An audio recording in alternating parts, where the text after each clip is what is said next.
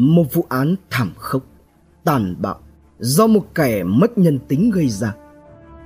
Một hiện trường quá đỗi kinh hoàng. Một bị cáo đối diện với bản án tử nhưng thái độ không còn có thể diễn tả bằng lời. Hãy cùng Độc Thám TV đi sâu vào tìm hiểu vụ án này. Ngày mới Sớm ngày 24 tháng 4 năm 2019, khoảng lúc 7 giờ, người dân ở khu phố Tân Ba, phường Thới Hòa, thị xã Tân Uyên, tỉnh Bình Dương đón một ngày mới bằng tiếng kêu khóc, hô hoán, cầu cứu thất thành của một người phụ nữ nọ. Trong số đó có hai vợ chồng anh Cổ Kim Long, sinh năm 1964, chị Lã Thị Ngọc Bích, sinh năm 1969, cùng với Phan Công Danh và Trần Thị Ngọc Tuyền. Cũng chẳng mất quá lâu, họ chợt nhận ra âm thanh ấy đến từ chị Trần Thị Minh Phương, sinh năm 1987, ngụ khu phố Tân Ba, phường Thái Hòa, thị xã Tân Uyên, tỉnh Bình Dương, phát ra từ phía bên trong nhà mẹ đẻ chị Phương. Những người hàng xóm không ai gọi nhau, tất thảy đều hốt hoảng chạy sang xem có chuyện gì xảy ra. Và rồi, họ kịp nhận ra vấn đề cánh cửa ra vào bị khóa ngoài. Ngay lập tức, mọi người liền đi tìm lấy xà beng, máy khoan để cậy phá bung cửa ra.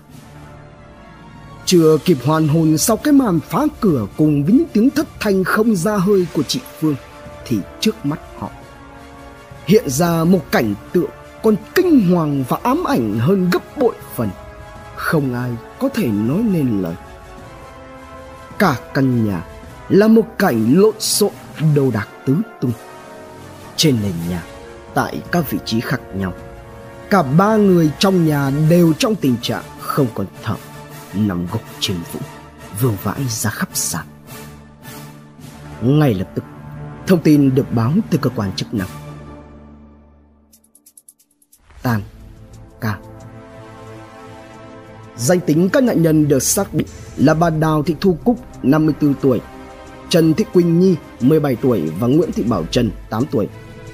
Trong đó bà Đào Thị Thu Cúc là một người vốn nổi tiếng là hiền lành, hòa nhã với bà con lối xóm. Người dân ở cái ấp Tân Ba này, thậm chí là cả những người công nhân tới vùng này làm cát hay là cánh tài xế mỏ cát, đều không ai là không biết đến tiếng bà. Trong cuộc sống thường ngày, bà Cúc cũng là một người thân thiện, tốt bụng, chưa từng một lần xích mích, mâu thuẫn hay điều tiếng gì. Bà Cúc ở cái ấp Tân Ba đã từ lâu, có ba người con gái, nhưng hai cô lớn đã đi lấy chồng ra ở riêng, trong đó có chị Phương vẫn ở gần nhà. Hiện bà mở quán nước bán tạp hóa sống qua ngày. Trong nhà ra vào chỉ có bà và cô con gái út Trần Thị Quỳnh Nhi. Nạn nhân nhỏ nhất Nguyễn Thị Bảo Trân là con gái của chị Phương. Số là vào đêm ngày 23 tháng 4 2019 Chị Phương đi làm ca đêm như thường lệ tại công ty Kurabe nên chị mang chân sang nhà bà ngoại gửi chồng hộ. Thế nào ngờ, sáng ra khi tàn ca, trên đường về thì chị tạt qua nhà mẹ định đón con. Khi chị đến, cổng nhà không khóa để mở. Tiến vào trong sân, chị lại thấy cửa chính phía trước bị khóa ngoài. Đi kiểm tra xung quanh, cửa nhà ở bên hông cũng khóa ngoài. Trong khi đó thì cửa nhà bếp lại chốt chặt. Không có cách nào vào nhà được. Chị mới nhìn vào bên trong qua khe cửa. Nào ngờ đâu, rụng rời. Khi phát hiện ra con mình nằm sấp trên nền nhà trên vũng, nên hô hoán cầu cứu lên.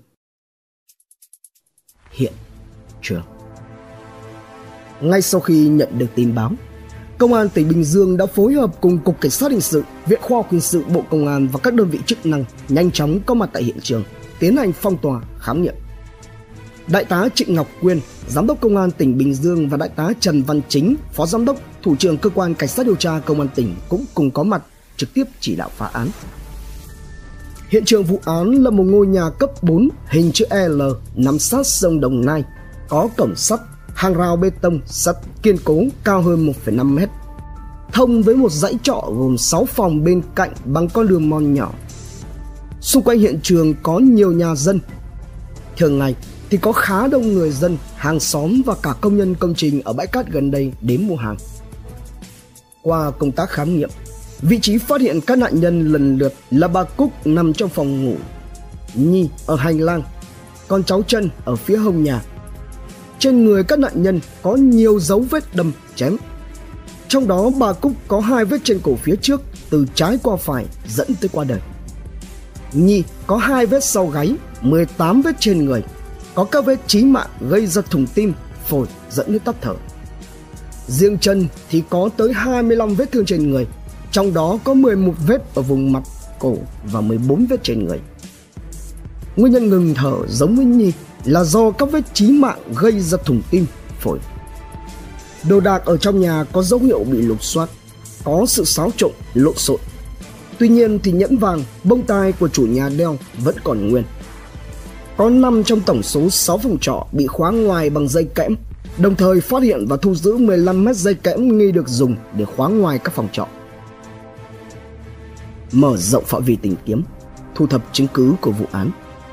Cho tới cuối giờ chiều cùng ngày, cơ quan điều tra bất ngờ phát hiện được một bãi đất trống cách hiện trường khoảng 500 mét có nhiều dấu vết lạ.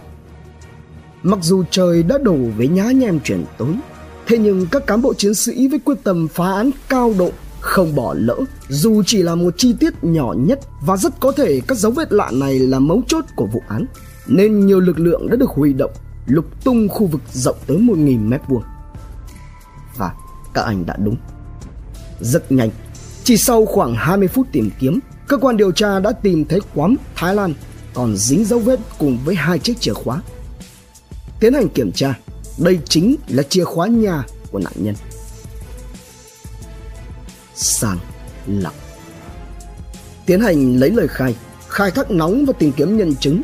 Vào đêm ngày 23 tháng 4 2019 những người hàng xóm của nạn nhân nói rằng có nghe thấy tiếng la hét của một bé gái không những thế vào lúc khoảng 2-3 giờ sáng thì cũng có nghe thấy tiếng chó sủa một cách bất thường.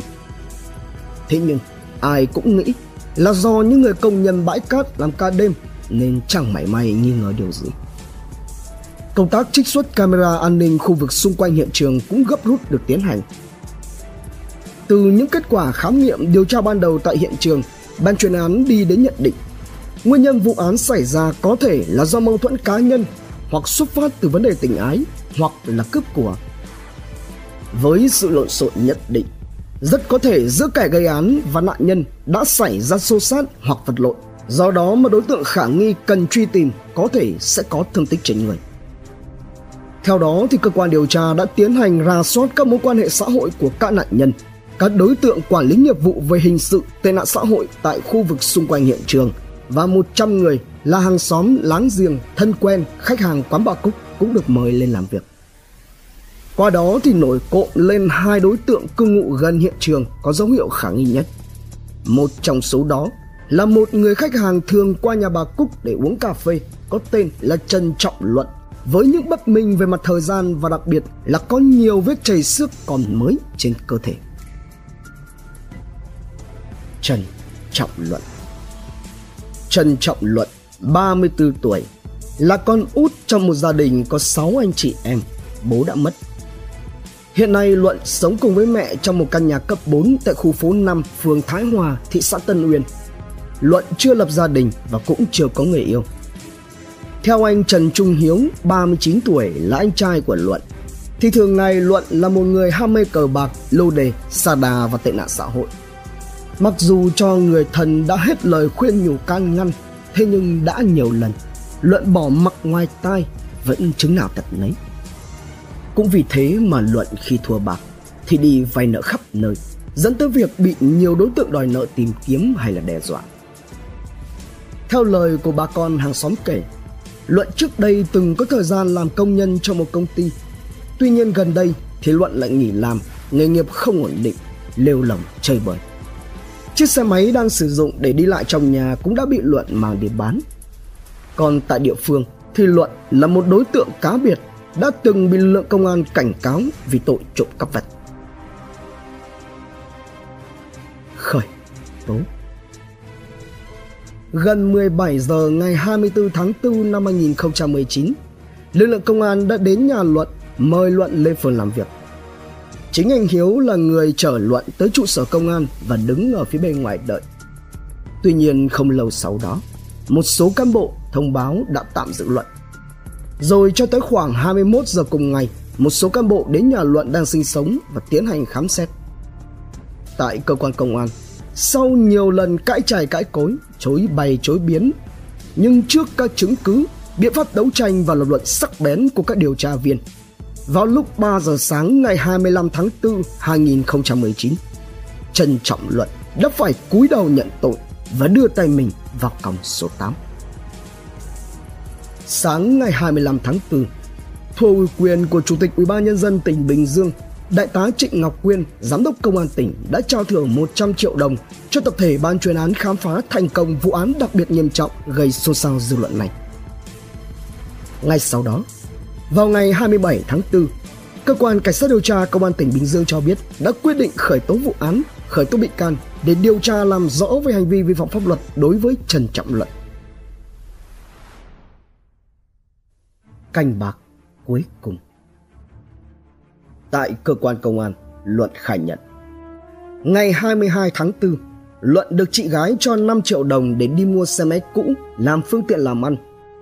Thế nhưng, vẫn như mọi khi, Luận lại đi sát phạt lắc bầu cuộc. Được thì chẳng thấy mà chỉ có mất. Luận càng khát nước nhưng càng đánh thì hắn lại càng thua. Sau cái canh bạc cháy túi vắt đến tận cùng ấy, Luận đâm ra chán nản bất lực. Về đến nhà, hắn ta nảy sinh ý định đi trộm tài sản để trả nợ. Và như thế, con mồi được Luận nhắm tới là nhà bà Đào Thị Thu Cúc vốn dĩ là nơi mà hắn biết rõ về đường đi lối lại và nếp sinh hoạt thường ngày bởi vì Luận thường xuyên đến đây để uống nước và nhà bà Cúc cũng là nhà hàng xóm gần nhà với Luận. Nghĩ là làm. Luận mới đi chuẩn bị hai dòng, một mã tấu và một tuôn vịt tự chế cùng với dây kẽm để thực hiện mưu đồ của mình rồi di chuyển đến nhà bà Cúc. Đến nơi, hắn chưa gây án vội. Việc đầu tiên mà Luận làm đó là mò tới các cửa phòng trọ bên cạnh nhà bà Cúc lấy dây kẽm buộc chặt ngoài cửa để người ở bên trong nếu như khi nghe thấy tiếng động thì cũng không thể ra ngoài. Xong xuôi, đến khoảng 0 giờ cho đến 0 giờ 30 phút ngày 24 tháng 4, Luận mang theo những thứ đã chuẩn bị, leo từ vách tường phía sau lên mái nhà rồi gỡ cạnh mái tôn ra, đột nhập vào nhà bà Cúc. Khi vào được phía bên trong nhà, hắn mới lần mò lục tìm tài sản. Lẻn vào phía trong phòng ngủ của bà Cúc. Trong lúc đang loay hoay với chiếc tủ sắt, thì Luận nghe tiếng bà Cúc vừa tỉnh dậy, phát hiện ra hắn, chi hô lên. Thấy thế, Luận liền lao ngay vào bà Cúc, vùng lên liên tiếp như một con dã thú. Nghe thấy tiếng động mạnh, chân mở mắt, bàng hoàng nhận ra cảnh tượng khủng khiếp thì Luận đã kịp vung lên nhiều nhát. Bị bất ngờ, chân bỏ chạy thì Luận đuổi dí theo. Khi đến hông nhà, Luận lại tiếp tục ra tay. Hạ xong ba cháu ba cô, Luận quay trở lại. Lúc này, Nhi đã tỉnh giấc, đang trên đà chạy từ phòng ngủ bên cạnh ra ngoài, chi hô lên, nhưng cũng chỉ được vài bước thì Nhi vấp ngã. Nhân cơ hội, Luận đã kịp có mặt và sấn tới. Mặc cho Nhi van xin được sống, Luận vẫn cứ lạnh lùng, ra tay hết sức tàn nhẫn. Với kết quả khủng khiếp mà cơ quan công an ghi nhận được qua công tác khám nghiệm. Định bụng tiếp tục lục lọi, thì Luận mới chợt phát hiện ra là chân còn cử động, nên hắn dùng luôn chiếc túc nô vít mang theo, tiếp tục ra tay, cho tới khi mà chân ngừng hẳn. Sau khi gây án, Luận lục tìm tiền trong nhà bà Cúc nhưng thấy không được nhiều. Chỉ có một ít tiền lẻ các mệnh giá 5.000 đồng, 2.000 đồng, 1.000 đồng. Tổng cộng là 199.000 đồng. Thôi không lấy tiền nữa, hắn liền tính kế thoát thân. Luận mở cửa chính, bước ra ngoài, lấy khóa của nạn nhân đem khóa lại, rồi sau đó thì bỏ chạy tại hiện trường. Trên đường tẩu thoát, Luận đi tới bãi đất trống vứt đi chìa khóa và công cụ gây án. Về tới nhà, xác định sẽ không thể thoát được. Luận liền uống tới 40 viên Panadol với ý định tự kết liễu đời mình, nhưng không thành. Đám tang Từ khi xảy ra vụ án, cán bộ phường, lực lượng dân quân, bảo vệ dân phố và cán bộ các ban ngành đoàn thể ở phường Thái Hòa đã đến túc trực 24 trên 24 tại gia đình nạn nhân để động viên tinh thần và hỗ trợ trong quá trình tổ chức tang lễ. Ủy ban nhân dân thị xã Tân Uyên và phường Thái Hòa đã hỗ trợ cho gia đình nạn nhân số tiền hơn 20 triệu đồng để lo chi phí tổ chức đám tang. Ngày 26 tháng 4, trong cái trời nắng nóng hơn 40 độ C, đám tang của các nạn nhân được tổ chức tại nhà bà Đào Thị Thu Trưa cùng ngày, phía gia đình Trần Trọng Luận đã đến xin thắp hương cho các nạn nhân.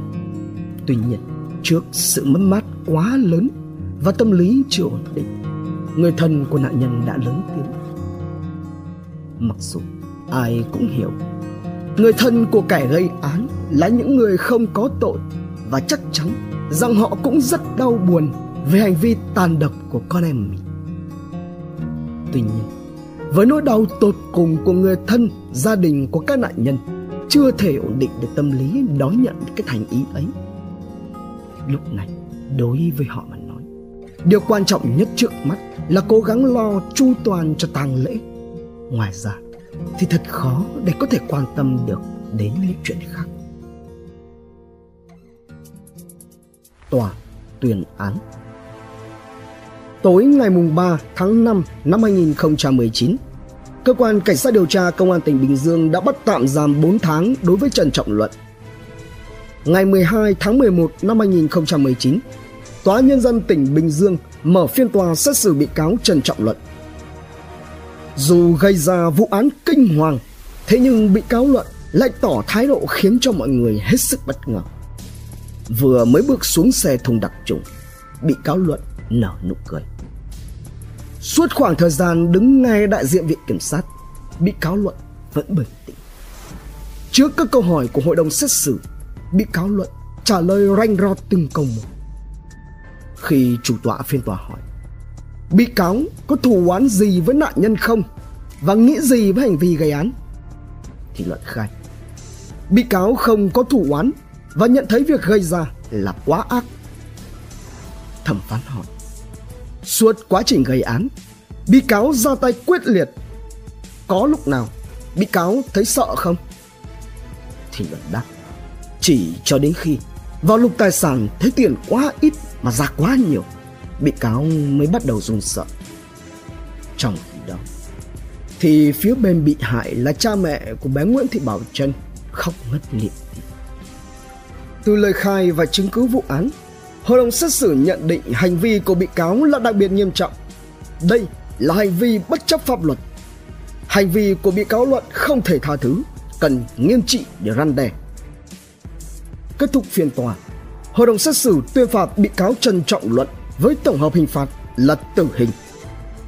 Về trách nhiệm dân sự, bị cáo Luận phải bồi thường cho gia đình ba nạn nhân chi phí mai táng hơn 100 triệu đồng, chi phí tổn thất tinh thần tương đương mỗi bị hại là 100 tháng lương cơ sở, tổng cộng là hơn 400 triệu đồng.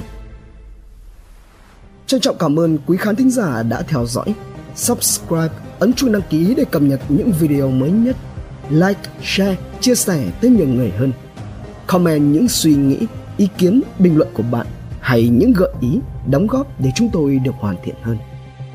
Độc Thám TV, hai ngày một số vào lúc 21 giờ. Nguồn tham khảo và tổng hợp Công an Nhân dân Online Tiền Phong, Thanh niên, VN Express cùng nhiều nguồn khác từ Internet. Độc Thám TV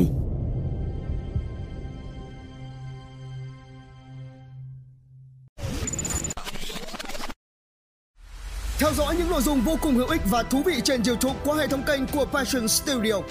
Ghé thăm kênh Độc Đáo TV để theo dõi những thông tin kinh tế, tài chính, kinh doanh, khởi nghiệp. Đến với Độc Lạ TV để khám phá những câu chuyện độc đáo và kỳ lạ khám phá những vụ án kinh điển và bí ẩn, cập nhật tin tức an ninh nóng hổi cùng Độc Thám TV hay tìm hiểu về lịch sử Việt Nam qua Bí ẩn sự Việt cùng nhiều kênh YouTube bổ ích khác đang được xây dựng và hoàn thiện mỗi ngày.